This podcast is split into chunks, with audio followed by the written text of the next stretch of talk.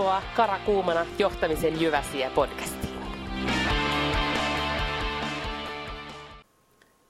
Kirjoittajana ja lukijana Kirsi Lehto. Prosessit, kirous vai siunaus? Prosesseja on kovin parjattu viime aikoina. Mirja Kujala blokkaa prosessien kehittämisen olevan kirosana – vaikka itse vaikuttaakin suhtautuvan prosesseihin positiivisesti. Prosessien kehittäminen jopa esiintyy Twitterissä kirosanojen ja huokausten saattelemina. Prosesseja on myös syytetty asiakkaan unohtamisesta. Tuntuu, että haukutaan väärää puuta. Asiakaslähtöisyys on näkökulma ja prosessikuvaus on työkalu. Kumpikaan ei sulje toisiansa pois – vaan ennemminkin ne tukevat toinen toisiansa. Siitä ovat kirjoittaneet vuorostaan Lauri Eskola ja Matti Erkheikki blokkauksessaan Unohtuiko asiakas prosessikehittämisessä? Kun asiakas unohtuu, vika ei ole työkalussa, vaan sen käyttäjissä – Kenellekään ei tulisi mieleenkään syyttää viisivuotiaan kädessä olevia Fiskarsin saksia siitä, että olohuoneen sohva on tuhottu ja täynnä pieniä reikiä. Aiemmassa blokkauksessani olen kertonut johtamisen kulmakivistä ja systemaattisesta johtamisesta. Yksi tärkeä osa sitä on prosessien määrittäminen. Aloin pohtia, miksi niinkin hyvä Lean-työkalu on saanut tahran aiemmin niin hyvän maineeseensa. Tässä muutamia prosessin kuvauksen sudenkuoppia pohdinnan tuloksia. Ensimmäinen. Prosesseja kuvataan siksi, koska on pakko. Aina kun prosessikuvauksia tehdään pakosta, ollaan jo menty metsään – Silloin ei ymmärretä miksi tai mitä varten prosessikuvauksia ylipäätänsä tehdään tai mitä siitä on hyötyä. Itse näen, että prosessien kuvaaminen on yksi yrityksen johtamisen peruspilareista. Toinen kohta. Prosessikuvauksen taso on valittu huonosti. Prosessikuvauksia aloittaessa on päätettävä, millä tasolla prosesseja halutaan kuvata. Ja se ei ole mitenkään vähäpätöinen päätös. Yksiselitteistä vastausta kysymykseen ei valitettavasti ole. Prosessit työkaluna on saanut huonon maineen ehkä juuri siksi, koska kuvaus on tehty väärälle tasolle tavoiteltavan asian nähden. Mieti, mihin tarkoitukseen prosessikuvauksia on tarkoitus käyttää. Onko tavoitteena luoda henkilöstölle toimintaohjeet, varmistaa asiakasvaateiden täyttyminen vai kenties läpimenojen lyhentäminen?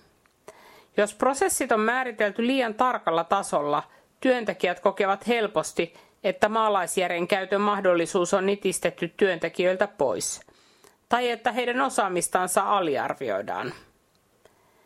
Erityisesti jos liian tarkat ohjeet on yhdistetty pilkun tarkkaan johtamiseen, ollaan jo kovasti metsässä. Maalaisjärjelle ja joustavuudelle on annettava tilaa.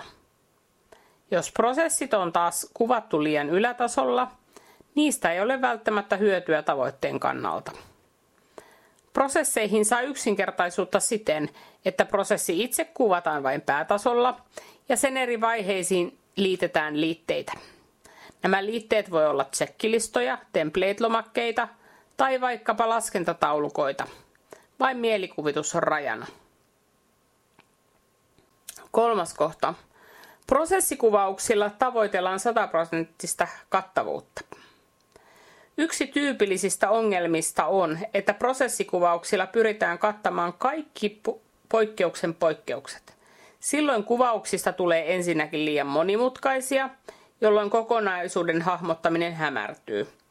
Ja toiseksi, poikkeuksien poikkeuksia tulee aina lisää, jolloin käytännössä kuvaustyö on loputon.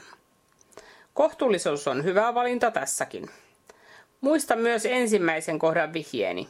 Poikkeuksia voi ohjeistaa myös liitteissä. 4. Prosessit piirretään sisäisen tai ulkoisen konsultin kammiossa.